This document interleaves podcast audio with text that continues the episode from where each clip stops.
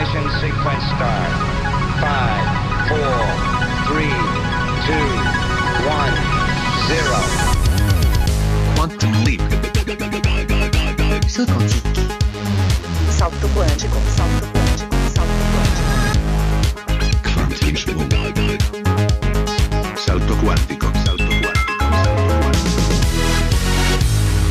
quantico. Det du inte visste att du ville veta.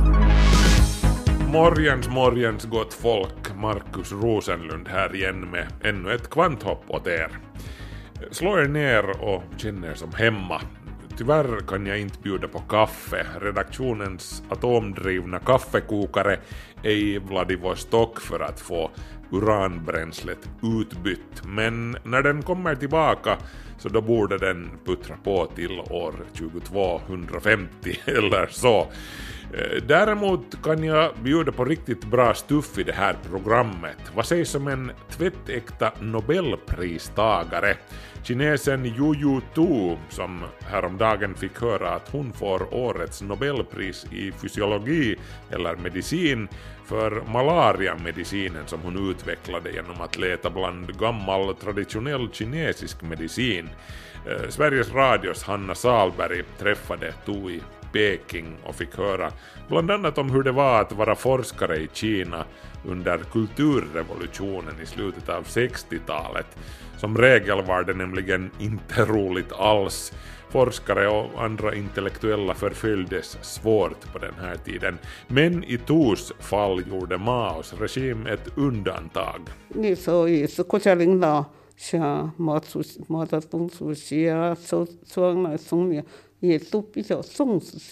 De högsta ledarna Mao Zedong och Zhou Enlai värdesatte den traditionella medicinen eftersom Kina har en 5000-årig kulturtradition och kinesisk medicin är en viktig del av den. De vill utveckla det här området och använda vetenskap för att utforska den kinesiska medicinen. Mer om det här alltså i dagens program. Senare ska jag fortsätta pratstunden från förra veckan med Robert Putnam, eh, professor i statsvetenskap vid Harvard University. Och den här veckan berättar Putnam om hur USA tog sig ur en djup svacka i början av 1900-talet genom en radikal reform att erbjuda gratis andra stadiets utbildning åt alla, det som idag heter high school. Men att få de rika att gå med på att deras skattepengar användes till att utbilda fattigt folks ungar, det var ingen enkel match om vi säger så. You had to say you should pay higher taxes so that other people's kids can get a free secondary education.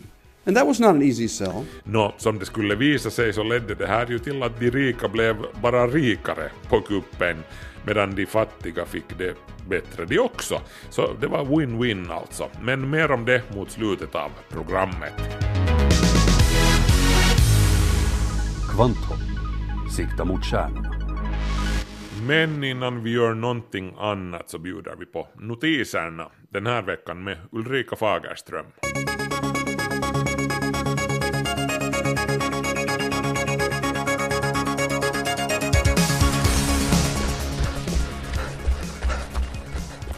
Hur en man sköter sin hälsa innan han får barn, det har stor betydelse för barnets hälsa. Det kommer det nu fler och fler bevis på, menar kanadensiska forskare, som själva har kommit ett steg vidare i att utreda hur det här går till.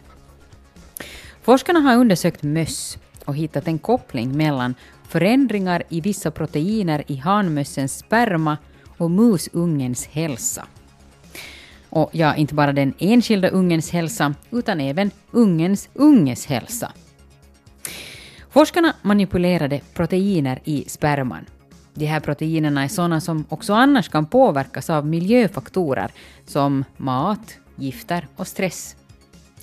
Det visade sig att då proteinerna i sperman hade förändrats så ledde det till att musungarna som föddes belastades av försämrad tillväxt, förlossningsskador och direkta dödsfall.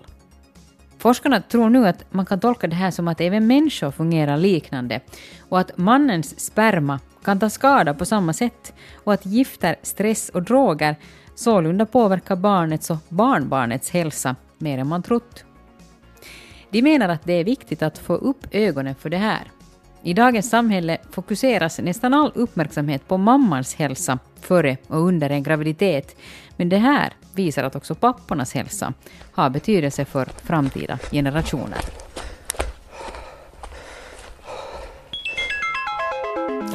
Små robotar för all slags bruk utvecklas ju världen över. Tervetuloa VTPlle. Ole hyvä ja täytä vierailijakortti. Här i Kvanthopp har vi ju lyft fram både en och annan. Här hörde du till exempel VTTs lilla robotgubbe. Men så har vi också besökt Aalto-universitetet och robotforskningen där. Och då var det till exempel tal om hur svårt det är att efterlikna med en robot vårt sätt att gå, en människas sätt att gå, för det är så många invecklade processer som pågår samtidigt, så det är svårt att få en maskin att göra det. Och därför passar en nyhet från veckan bra in. En robotorm vars sätt att röra sig uttryckligen är det viktiga. So here we have is one of our snake robots. Why don't we drive around a little bit? So for example, this guy here can roll like a wheel, but could also uh, look Whoa. around and get onto pipes and crawl up and uh, uh, all sorts of things. So is that a camera I can see in the front? Yes. So, so what, what, what you can see is on the Det är amerikanska forskare som står bakom uppfinningen och de har tagit modell av en orm som förekommer i västra USA, en sidvindare. Forskarna började med att utvecklade den här robotormen enligt sina egna funderingar, men den fungerar inte riktigt så jättebra. Sen beslöt de att efterapa sidvindarens sätt att röra sig. Och då plötsligt klättrade robotormen upp för sluttningar som tidigare hade visat sig vara jättesvåra om inte omöjliga. Tanken med den här robotormen är att den i framtiden ska kunna användas till exempel i samband med räddningsoperationer, där man behöver ta sig fram genom kollapsade strukturer. Den kan också användas för att inspektera kärnkraftverk och den kan vara ett hjälpmedel vid arkeologiska utgrävningar. —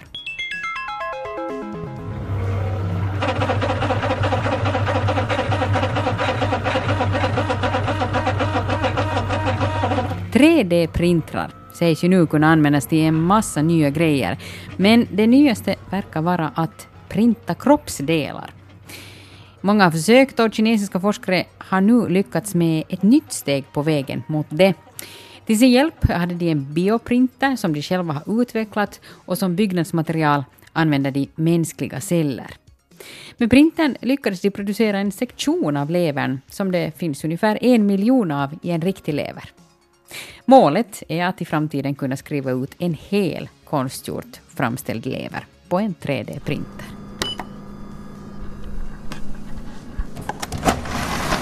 Fast med tanke på hur mycket en vanlig printer kan krångla så hoppas de tänker på det lite när de printar ut nya kroppsdelar.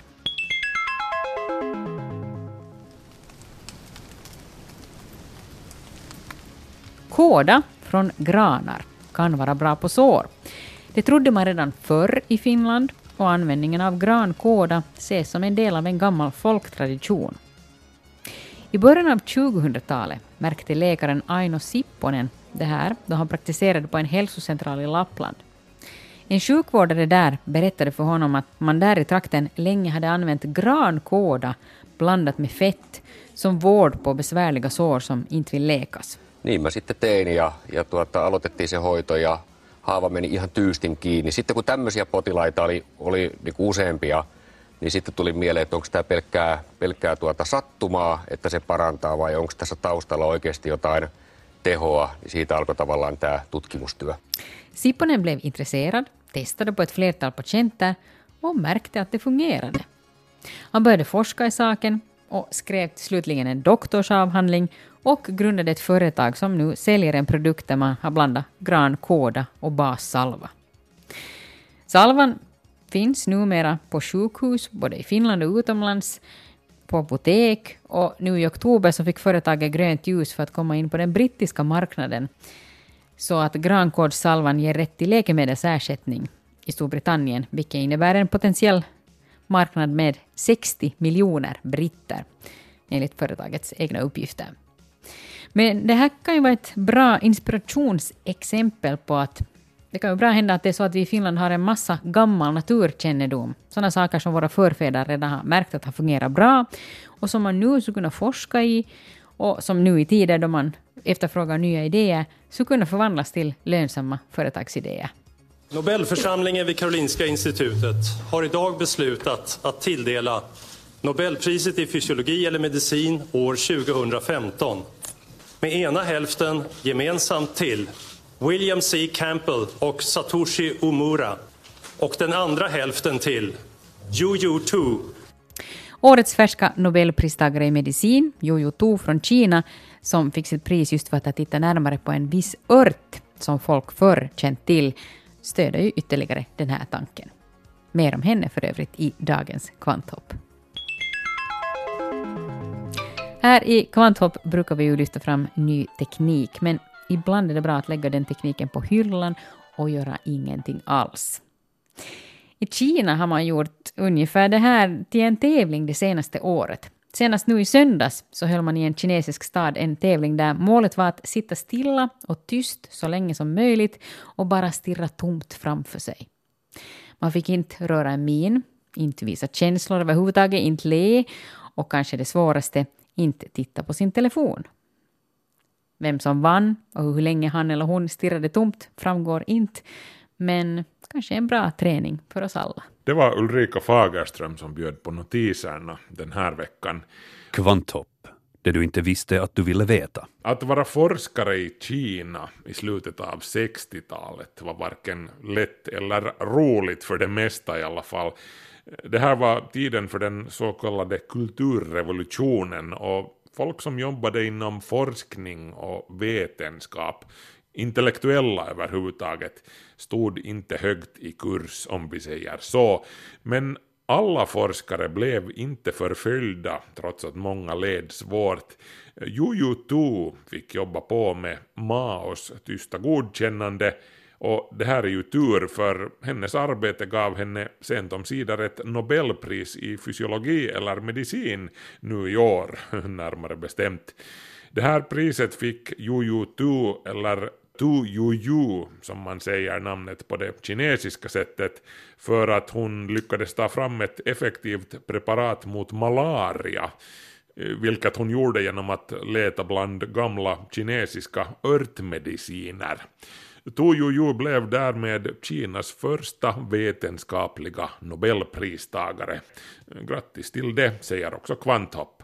Sveriges Radios Hanna Salberg mötte Tujuju 2012 och reportaget som resulterade från den här träffen eh, om hur Tu Juju hittade den malariamedicin som hon nu får priset för eh, ska ni få höra nu när vi beger oss till Peking.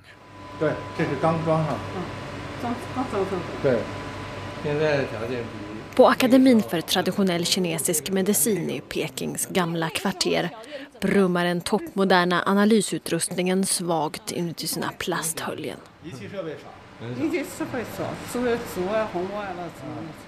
En kemist visar mig runt.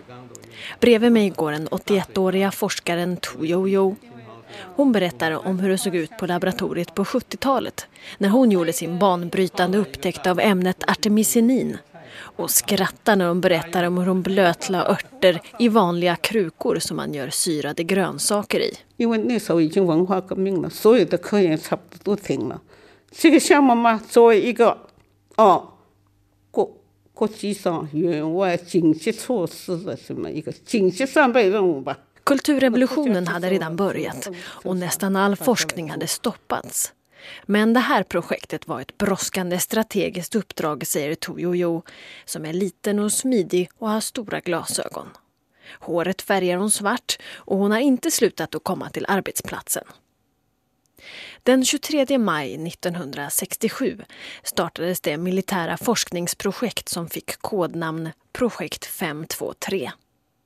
Det skulle dröja nästan två år innan Toyoyo fick höra talas om projektet.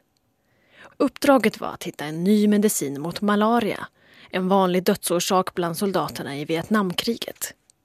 Malariaparasiten hade redan utvecklat resistens mot klorokin som var den vanliga behandlingen mot den tropiska sjukdomen. Projekt 523 var ett led i den kinesiska militärens stöd till Nordvietnam och kampen mot den så kallade amerikanska imperialismen. I Kina hade universiteten stängts på grund av kulturrevolutionen och intellektuella och experter attackerades. Men malariaprojektet fortsatte under skydd av militären. Över 500 kinesiska forskare kom att delta i det hemliga militära projektet som ledde till den viktiga upptäckten av ämnet artemisinin. Idag ligger artemisinin till grund för Världshälsoorganisationens rekommenderade behandling mot malaria och beräknas rädda miljontals människors liv. Så 对传统医学也还是民间还是比较常用的，是吧？ I min hemprovins Zhejiang användes traditionell medicin fortfarande bland vanligt folk. Det fanns urgamla lokala mediciner och när jag var liten hörde jag ofta talas om örtmedicinernas effekt, berättar Toyoyo. Hon kom till Pekings universitet 1951 och började studera farmakologi. I den moderna fyraåriga akademiska utbildningen ingick också kurser i traditionell kinesisk medicin. Och efter examen 1955 tilldelades Toyoyo arbete på Akademin för traditionell kinesisk medicin.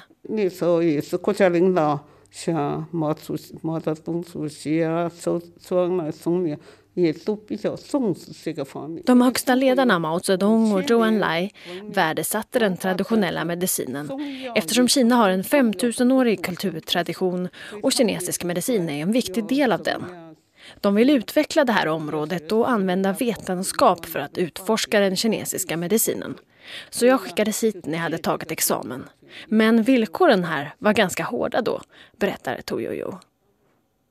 Det var i början av 1969 som projekt 523 kom in i Toyoyos liv och kom att förändra hennes karriär. Då hade forskarna hållit på i snart två år utan att hitta något nytt botemedel mot malaria. Projektet var utsatt för hård press från Kinas politiska ledning. Forskare i projektet sökte nu hjälp från kollegor och institutionen där Toyoyo arbetade drogs in. Hon var forskarassistent och utsågs till ledare för en liten grupp som skulle leverera material till det stora militära malariaprojektet.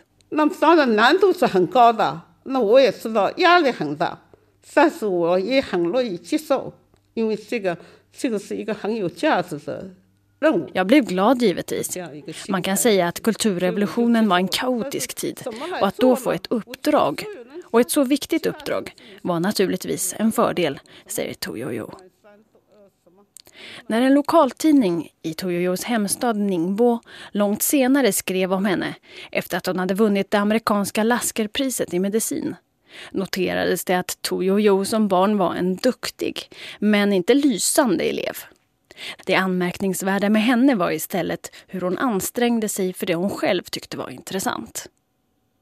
Toyoyos iver lyser igenom än idag. Men det var också alldeles speciella omständigheter som gjorde att hon fick chansen att fortsätta sin karriär medan så många andra forskare stoppades, förföljdes eller dog. Toyoyo kände genast pressen av det viktiga uppdraget men säger att hon litade på att det fanns botemedel i den gamla traditionen eller i folkmedicinen. Hon gjorde en inventering och sammanställde sedan 640 beskrivningar av kurer mot malaria som hon cirkulerade bland projektmedlemmar i andra städer och bad om synpunkter. Sen började arbetet med att göra extrakt och pröva dem. 我做完药，我请他们就我送送去，请他们来筛这个鼠药有没有效。 Vi hade inte kapacitet att utföra avancerade tester här på den tiden. Så när jag gjort en medicin skickade jag provet till den militärmedicinska vetenskapsakademin, berättar hon. Gruppen gjorde flera tiotal prover under ett par månader och fick fram extrakt från svartpeppar och chilipeppar som var 80% effektiva mot parasiten i djurförsök. Toyoyo var långt ifrån nöjd. Men eftersom sommarens malariasäsong i de sydliga provinserna Hainan och Yunnan närmade sig ville projektkontoret se kliniska studier. Extraktet av kinesisk sommarmalört som senare skulle leda till genombrottet blev kvar i laboratoriet. 我那时候做过一次青蒿，我自己做了一次， 只有百分之六十八，那就是 Jag hade själv gjort extrakt av örten Artemisia annua och testat en gång. Men effektiviteten var bara 68 procent. Det var för lågt, så jag hade inte övervägt den möjligheten, säger hon.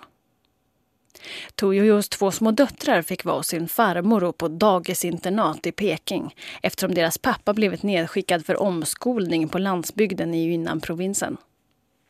Toyoyo och två andra från institutet reste ner till den tropiska ön Hainan.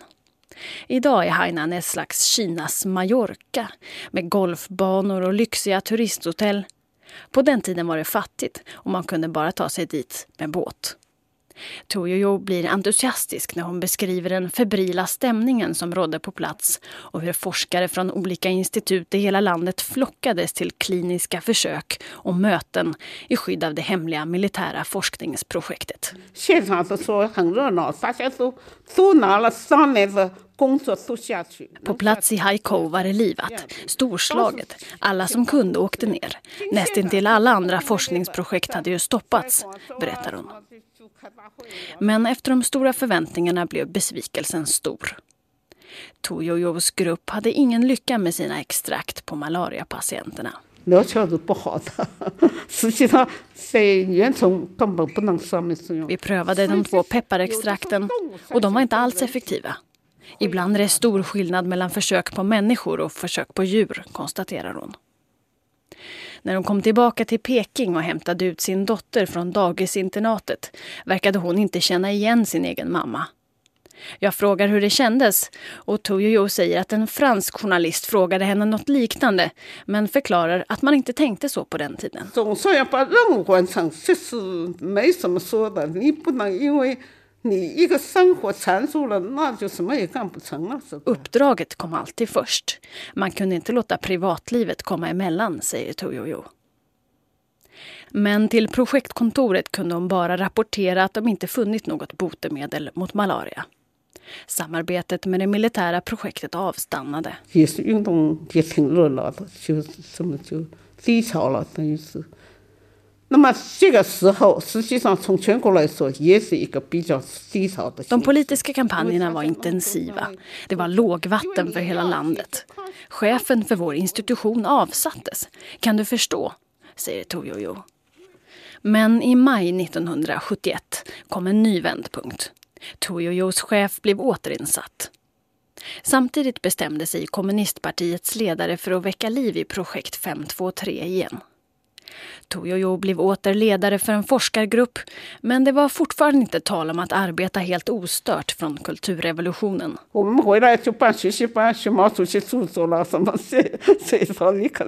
Samtidigt organiserades grupper för att studera Mao Zedongs lära på arbetsplatsen, berättar Toyoyo.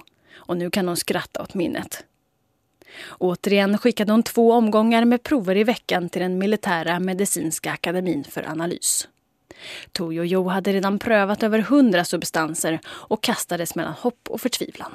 这个我觉得就是这样一个工作。你要做任何一件事，你要发明创造，你绝对不是一举而成的，不可能的。 Uppdraget var tvunget att slutföras. Vi försökte om och om igen. Man kan inte tro att man ska lyckas direkt, säger hon. Hon återvände till den gamla medicinlitteraturen och fastnade återigen för sommarmalört som forskarna intresserat sig för tidigare men som visat mycket ojämna resultat i laboratoriet. Hon kontrollerade flera faktorer som beredningsmetoden och olika arter av örten. I ett recept från år 340 av alkemisten Gu Hong la hon märke till en detalj som hon bortsett från tidigare. Han beskriver hur örten ska blötläggas i kallvatten för att sedan drickas genast. Istället för den vanliga traditionella extraktionsmetoden med kokande vatten eller alkohol prövade Toyoyo nu att lägga bladen i eterlösning i låg temperatur. Testresultaten hon fick tillbaka visade att preparatet var 100% effektivt mot malaria hos både möss och apor. Och efter det vågade Toyoyo återigen skicka en ny rapport till kontoret för det hemliga militära projektet och berätta att de nu hade funnit ett effektivt botemedel.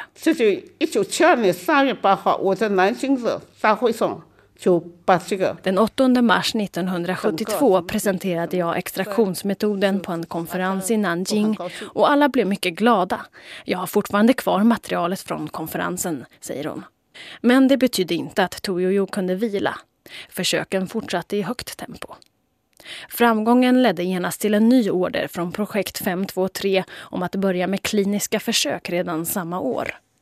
Det betydde att forskarna inte fick missa malariasäsongen som började i juli. Det satte ny press på Toyoyo. Inte minst på grund av att kaoset under kulturrevolutionen orsakade brist på örter och man saknade expertkunskapen och utrustningen från läkemedelsavdelningen som hade tvingats lägga ner arbetet på grund av de politiska kampanjerna. Istället fick forskargruppen själva organisera medicinframställningen och det krävdes stora volymer örter och mycket arbete för att få fram de mängder av den aktiva substansen som skulle behövas i försöket. 什么都停了，药厂也不能配合，那是商量着怎么办？我认识买了几个缸来清跑这些药材。 Vi köpte några stora krukor, delade upp oss i skift och jobbade till och med på söndagar. Alla jobbade hårt och ingen tänkte på berömmelse eller egen nytta. Bara på att göra färdigt uppgiften, berättar Toyoyo. Jag kände mig väldigt stressad eftersom vi var tvungna att tänka på säkerheten och ta ansvar för patienterna. Så jag och två kollegor la själva in oss på Dongjumen-sjukhuset och prövade medicinen först, säger hon. Under sjukdomssäsongen 1972 inleddes patientstudien. Toyoyo var mycket spänd på resultaten. Det visade sig visserligen att Artemisia-extraktet som hennes grupp framställt ledde till biverkningar. Men försöket kunde ändå slutföras med hjälp av renare extrakt som hunnit tas fram med hjälp av naftalösning av andra forskargrupper i projektet och patienterna botades från sin malaria. 所以这样呢，就把青蒿抗疟这就突破了。 Visst var det ett vackert resultat. Så kom genombrottet för Artemisia i kampen mot malaria, säger Toyoyo med stolthet. Men trots att projekt 523 tagit ett stort steg närmare målet var det fortfarande lång väg kvar innan artemisinin fick den centrala plats i världens malariabekämpning som det har idag. Toyoyo och de andra forskarna rapporterade till det militära projektkontoret. Men att publicera resultaten var otänkbart eftersom forskningstidskrifterna hade stängts. Om jag velat skriva en avhandling hade jag kunnat skriva en vacker avhandling. Men när man är ute efter att hitta en medicin, då vill man få kliniska resultat. På den tiden hade man inte kunnat publicera något, även om man hade velat, säger Toyoyo. Först 1977, efter Mao Zedongs död och kulturrevolutionens slut, publicerade hon och tre andra forskare sig anonymt med en artikel i en kinesisk forskningspublikation för att förhindra att forskare i andra länder skulle hinna före. Det markerade början på en återgång till det normala.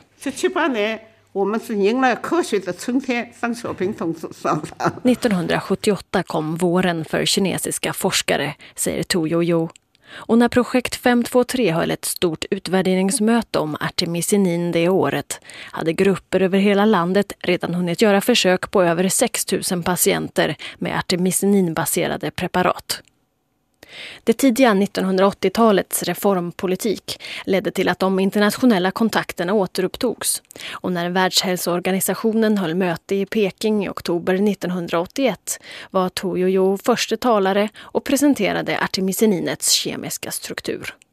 Hon berättar att sju internationella forskare följde med henne till laboratoriet efteråt för att titta på de vackra artemisininkristallerna, som hon kallar dem. I Kina har Toyoyo fått flera statliga utmärkelser. Och efter att de fått det amerikanska Laskerpriset i medicin förra året, som ibland sägs vara ett föregångspris till Nobelpriset, så utsågs hon till en av Kinas tio mest framstående kvinnor. Trots det är hon inte känd bland allmänheten. Den saken skulle ändras om också kommittén för Nobelpriset skulle belöna upptäckten av artemisinin. Att ta hem Kinas första vetenskapliga Nobelpris skulle ge hjältegloria och innebära en bekräftelse för Kina som modern vetenskapsnation. Men Toyoyos status som artemisininets moder är inte oomtvistad. Det amerikanska Laskerpriset förra året ledde till kritik i Kina bland de som ansåg att andra av de över 500 forskarna i projekt 523 också bidrog med viktiga resultat, både före och efter Toyoyos upptäckt. Efter en långsam process för att bland annat få en utländsk investerare gav kinesiska forskares arbete upphov till en effektiv medicin. Den består av artemeter, ett derivat av artemisinin, och lumefantrin, en annan antimalariasubstans. Kombinationen gör medicinen mer effektiv och gör så att malariaparasiten får svårare att utveckla resistens. Idag är denna medicin med ursprung i den kinesiska sommarmalörten Världshälsoorganisationens förstahandsval mot akut malaria och kan bota 97 procent av patienterna. Precis som man kan ana av de lyxigare nya analysapparaterna på Akademin för traditionell kinesisk medicin som pumpar just nu både den kinesiska staten och den inhemska läkemedelsindustrin in pengar i forskning på traditionell medicin. Och Toyoyo själv är övertygad om att det går utmärkt att föra den traditionella kunskapen vidare med hjälp av modern forskning.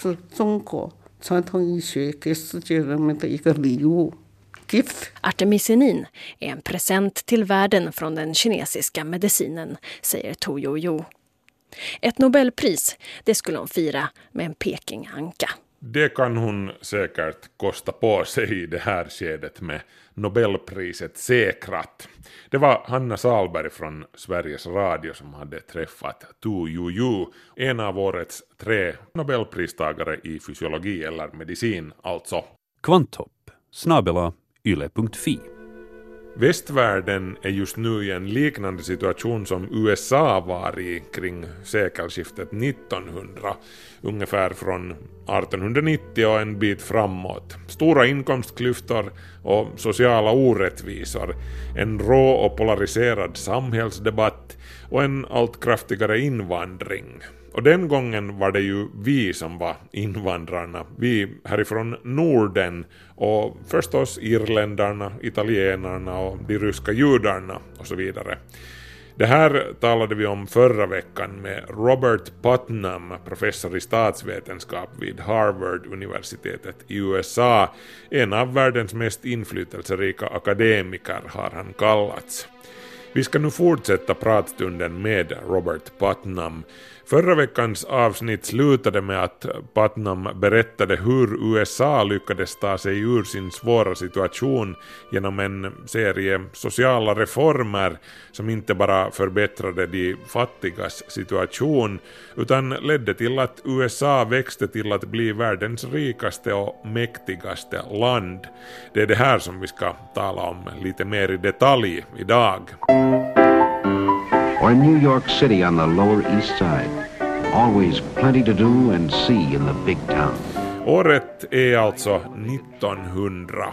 Tio år efter att den danskfödde invandraren och journalisten Jakob Ries skrev boken Hur den andra hälften lever, som fick de rika New York-borna att öppna ögonen för de eländiga förhållandena i hyresslummen på Lower East Side på Manhattan där som invandrarna bodde. Watch out. Some city slicker may try to sell you the Brooklyn Bridge. Over the next 10 years, from about 1900 to about 1910, Americans began a whole series of major social reforms. It was the most serious reform period in all of American history. Child labor laws and minimum wages and controls about factory conditions and many, many changes. Under åren som följde från 1900 ungefär till 1910 genomförde USA en serie av omfattande sociala reformer som är helt unika i sitt slag än i denna dag, säger Putnam. Man införde bland annat minimilön, man stiftade lagar som förbjöd utnyttjandet av barnarbetskraft och man införde lagar rörande arbetssäkerheten på fabrikerna. Men det är framförallt en reform som Putnam vill lyfta upp som särskilt viktig och den hade med utbildningen att göra, nämligen införandet av det där som amerikanerna kallar high school. In that period, around 1910, Americans invented the high school. For the first time in American history, first time in any in world history, communities, towns and cities and states said they would provide free, public, universal secondary education, four years of secondary education for everybody in town, no matter where you came from. För första gången i USAs och hela världens historia slog man fast att alla, oberoende av varifrån man kom och vilken samhällsklass man tillhörde, skulle garanteras möjligheten till en gratis fyraårs utbildning av andra stadiet. High school som sagt, det motsvarar ungefär vårt gymnasium eller en blandning av vårt högstadium och gymnasium. Och på den här tiden, för drygt hundra år sedan, var det här någonting helt oerhört. It's become so accepted now that it's hard to think that anybody had to invent the high school. You, most Americans think God must have invented the high school in, you know, the year one, but that's not true. It was invented by social reformers, and it was not an easy sell. You, and it began in small towns. It didn't begin in Washington or, or, or Cambridge, Mass, or, or, or you know, Los Angeles. It began in small towns in the Midwest, often Scandinavian towns with Scandinavian immigrants. Numera är high school-systemet så accepterat och så självklart att de flesta amerikaner har svårt att tänka sig att någon måste uppfinna det. Så vitt de vet har Gud uppfunnit high school, säger Putnam. Men inget kunde vara längre från sanningen. Eh, systemet kom till som resultatet av ett aktivt och målmedvetet reformarbete. Och, påpekar Putnam, Reformen började inte från Washington, det var inte Vita huset som tog initiativet till det här. Det hela började från gräsrötterna, i småstäder i den amerikanska mellanvästern, orter med ett stort antal skandinaviska invandrare för övrigt. Och då kommer vi till den verkligt svåra biten i det hela, att övertyga de rika om att det här var någonting som var värt att betala för. This was the pitch, the sell. You had to say to the local rich banker or the local rich lawyer or farmer who had already paid for their own kids to have a private secondary education, and their kids were now off in Chicago making lots of money. You had to say, you should pay higher taxes so that other people's kids can get a free secondary education. And that was not an easy sell. Den stora utmaningen här var alltså att förklara för stadens förmögna medborgare och storbönder varför det var en smart investering att betala för gratis utbildning för de fattiga familjernas tonåringar, säger Putnam. Jag menar, varför skulle de vilja göra det deras barn hade redan fått en dyr exklusiv privat utbildning och åkt iväg till Chicago för att tjäna pengar. Eh, varför skulle jag som en förmögen man vilja betala för att fattigt folks ungar ska få gå i high school? Tja, säger Putnam, det satt hårt åt. But it was the best single decision that Americans have ever made. I mean that. Because it did two things simultaneously. First, it raised the overall productivity of the American economy dramatically because our workforce suddenly became the best trained workforce in the world, and almost all of all American economic growth throughout the 20th century came from that one decision. Införandet av gratis high school-utbildning var det bästa enskilda beslutet som någon någonsin har fattat i USA, hävdar Putnam. Plötsligt hade USA en arbetarklass som var den bäst utbildade i hela världen, vilket ökade på USAs produktivitet helt enormt. Putnam menar att största delen av all den ekonomiska tillväxt som USA upplevde under 1900-talet går att spåra till den här enskilda reformen, att man såg till att samtliga ungdomar i landet hade åtminstone en andra gradens utbildning, fyra år av high school. So that was the first thing. It raised everybody's productivity and helped even the banker and the, and the lawyer and the, and the rich farmer.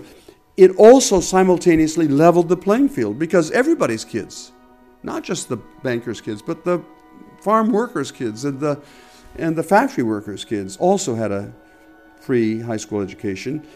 And it was a marvelous decision. Om det var en och annan förmögen amerikan som muttrade ilsket åt att hans skattepengar slösades på fattiga ungars skolgång så fick krösusarna i samhället, bankirerna, juristerna, de rika storbönderna och så vidare snart märka att det var en smart investering som gjorde dem ännu rikare, säger Putnam, och samtidigt så jämnades de sociala klyftorna ut genom att fattiga familjers levnadsstandard höjdes märkbart. Så alla vann på det hela. En win-win situation som de säger over there. En fantastisk reform på alla sätt och vis, säger Patnam och skiftar fokus mot vår tid.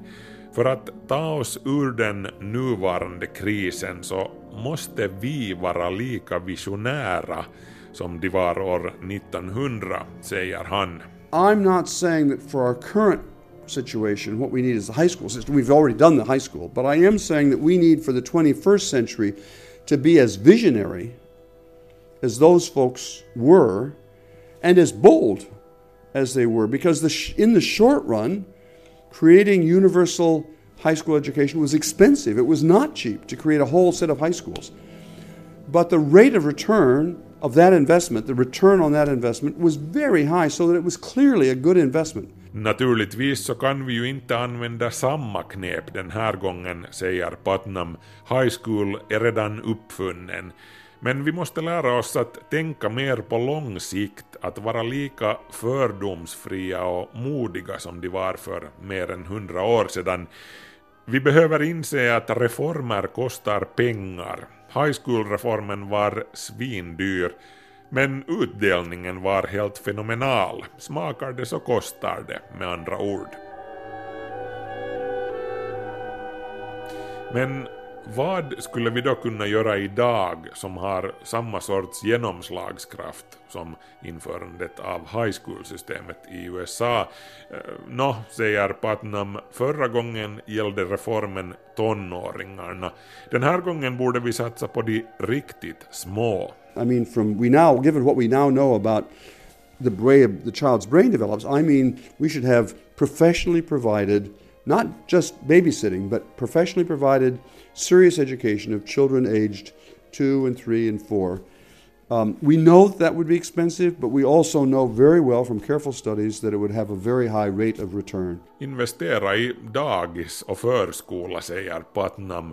Eh, vi vet numera att den tidiga barndomen är fullständigt avgörande för hjärnans utveckling och för den framtida prestationsförmågan. Så vi borde se till att redan två till treåringarna får en professionell, högklassig och jo, dyr tidig utbildning. Någonting i stil med det som vi har här i Finland, kunde man ju tillägga. Men som vi nu ska börja spara bort allt mer. Eh, men beträffande Amerika, Putnam har alltså redan en längre tid lobbat för de här sakerna i USA, bland annat för många av kandidaterna i det kommande presidentvalet. Och han är en optimist, även om han inte tror att det är Washington som kommer att gå i första ledet i den här reformen heller. Sannolikt så kommer det också den här gången att börja från småstäderna och så följer resten av landet efter. Hur som helst så har vi inte råd med att ignorera våra fattiga barn och ungdomar, säger professor Robert Putnam. The best economic estimates now suggest that the cost to the whole American economy of not investing in poor kids is about $5 trillion. That's a lot of money. Enligt de bästa uppskattningarna just nu så skulle det kosta ungefär 5 000 miljarder dollar att inte investera i de fattiga barnen, alltså för USA då. Hur så då, undrar någon kanske. Nå, säger Putnam, fattiga barn som blir utslagna blir dyra för samhället.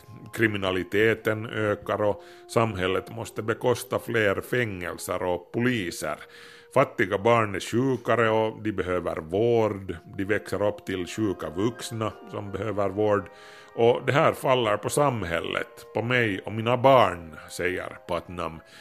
Och fattiga barn är inte lika produktiva heller som vuxna jämfört med barn som har fått en knuff uppåt ut ur fattigdomsfällan i ett tidigt skede. Det här är den viktigaste orsaken till att vi som samhälle måste se till att ge den bästa tänkbara starten i livet åt våra barn. Vi kommer att behöva deras insats. Under the current circumstances, there are lots of genuinely very talented kids who are coming growing up in poor backgrounds but who are not able to get a college education not just because of the cost of college but because their whole lives they've been held back. Those are people whose talents we cannot afford to lose. We need all the talent we can get Det finns en mängd unga, genuint begåvade människor i samhället som växer upp i fattiga förhållanden och som därmed inte har samma möjligheter till att skaffa sig en universitetsutbildning som barnen till de rika föräldrarna har, säger Patnam. Inte bara för att college är dyrt, men för att de har tryckts ner ända sedan de var små. Det här är unga, smarta människor vars talang vi inte har råd att förlora, antecknar ni nu beslutsfattare här i Finland som lyssnar på det här. Vi behöver all den talang som vi har.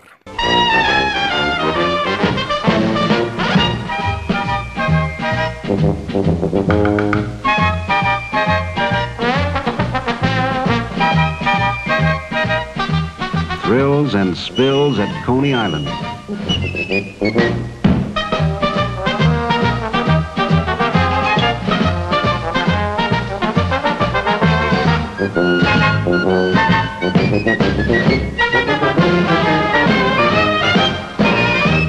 Tack än en gång till Robert Putnam för den intervjun och han är alltså professor i statsvetenskap vid Harvard University i USA.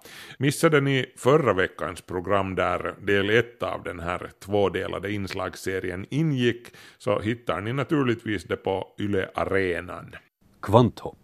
Sikta mot stjärnorna. Kvanthopp presenterar en serie i 117 delar. Det som allt bygger på, eller våra grundämnen från BT till Unuoctio.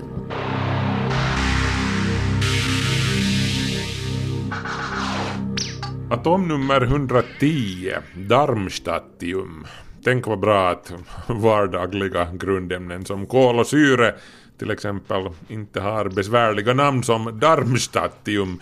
Istället för att säga att jag går ut och får mig lite syre så skulle det heta jag går ut och får mig lite Darmstadtium. Eller älskling kan du köpa hem lite grilldarmstadtium från bensinstationen på vägen hem istället för grillkol. Eh, nu har de här vanligare grundämnena ju inte sådana här besvärliga namn av den enkla orsaken att vi har känt till dem och använt dem i årtusenden och årmiljoner. Så deras namn har ju självklart strömlinjeformats och förkortats i folkmun med tiden. Darmstadtium och de övriga grundämnena med atomnummer på 90 och över de är så pass sällsynta eller så finns de överhuvudtaget inte alls om inte någon typ i vit rock tillverkar dem i en partikelaccelerator. Också då är mängderna så små att man sannolikt inte ens kan se dem, alltså de syntetiska grundämnena i stil med just Darmstadtium. Av det här följer att de väldigt sällan blir till en del av det allmänna vokabuläret. Jag tror till exempel att det här är första gången någonsin i mitt liv som jag använder ordet Darmstadtium i något som helst sammanhang. Jag har läst om det förr men inte har jag talat om det. Hur som helst, det här blev en lång introduktion till temat Eh, fick Darmstadtium sitt namn från staden Darmstadt i Tyskland. Vem hade trott det? Eh, det här på grund av att de första som tillverkade grundämne 110 var våra vänner på institutet med det trallvänliga namnet Gesellschaft für Schwerionenforschung eller GSI bland kompisar.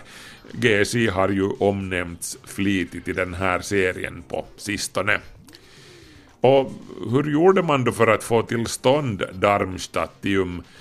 Jo, man fusionerade, det vill säga slog ihop isotoper av bly och nickel i en jonaccelerator genom att accelerera upp nickelatomerna till hiskeliga hastigheter och peppra blyet med dem. Och vips så hade man några ynka atomer med grundämne 110, det vill säga Darmstadtium. Inte så mycket att man kunde se det, men så mycket att man kunde säga att nu har vi tillverkat grundämne 110. Eh, säg förresten inte att tyskar inte har humor, för när de kom så långt som till att hitta på ett namn åt 110 så var det någon som kom på att 110 det är ju polisens alarmnummer i Tyskland. Så tänk om vi kallar det nya grundämnet för polisium. Eller så här går storyn i alla fall. Och det skulle ju ha varit lite roligt, det måste ni medge. Men internationella kemistunionen IUPAC tyckte att skärp er nu, hörni, och så fick det bli Darmstadtium efter staden där upptäckten skedde, eller tillverkandet alltså. Hur som helst, Darmstadtium hör till grupp 10 i den periodiska tabellen tillsammans med nickel, palladium och platina och skulle sannolikt uppvisa liknande kemiska egenskaper som sina kusinämnen om någon kom åt att utföra tester på det. Helt hejdlöst radioaktivt är det hur som helst.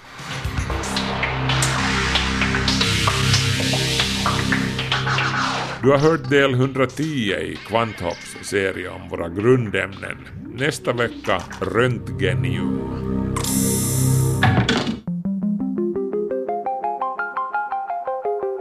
Kvanthopp, det du inte visste att du ville veta. Markus Rosenlund så heter jag som nu tackar för sällskapet för den här veckan. Vi hörs igen om en vecka. Ha det så bra till dess. Hej så länge.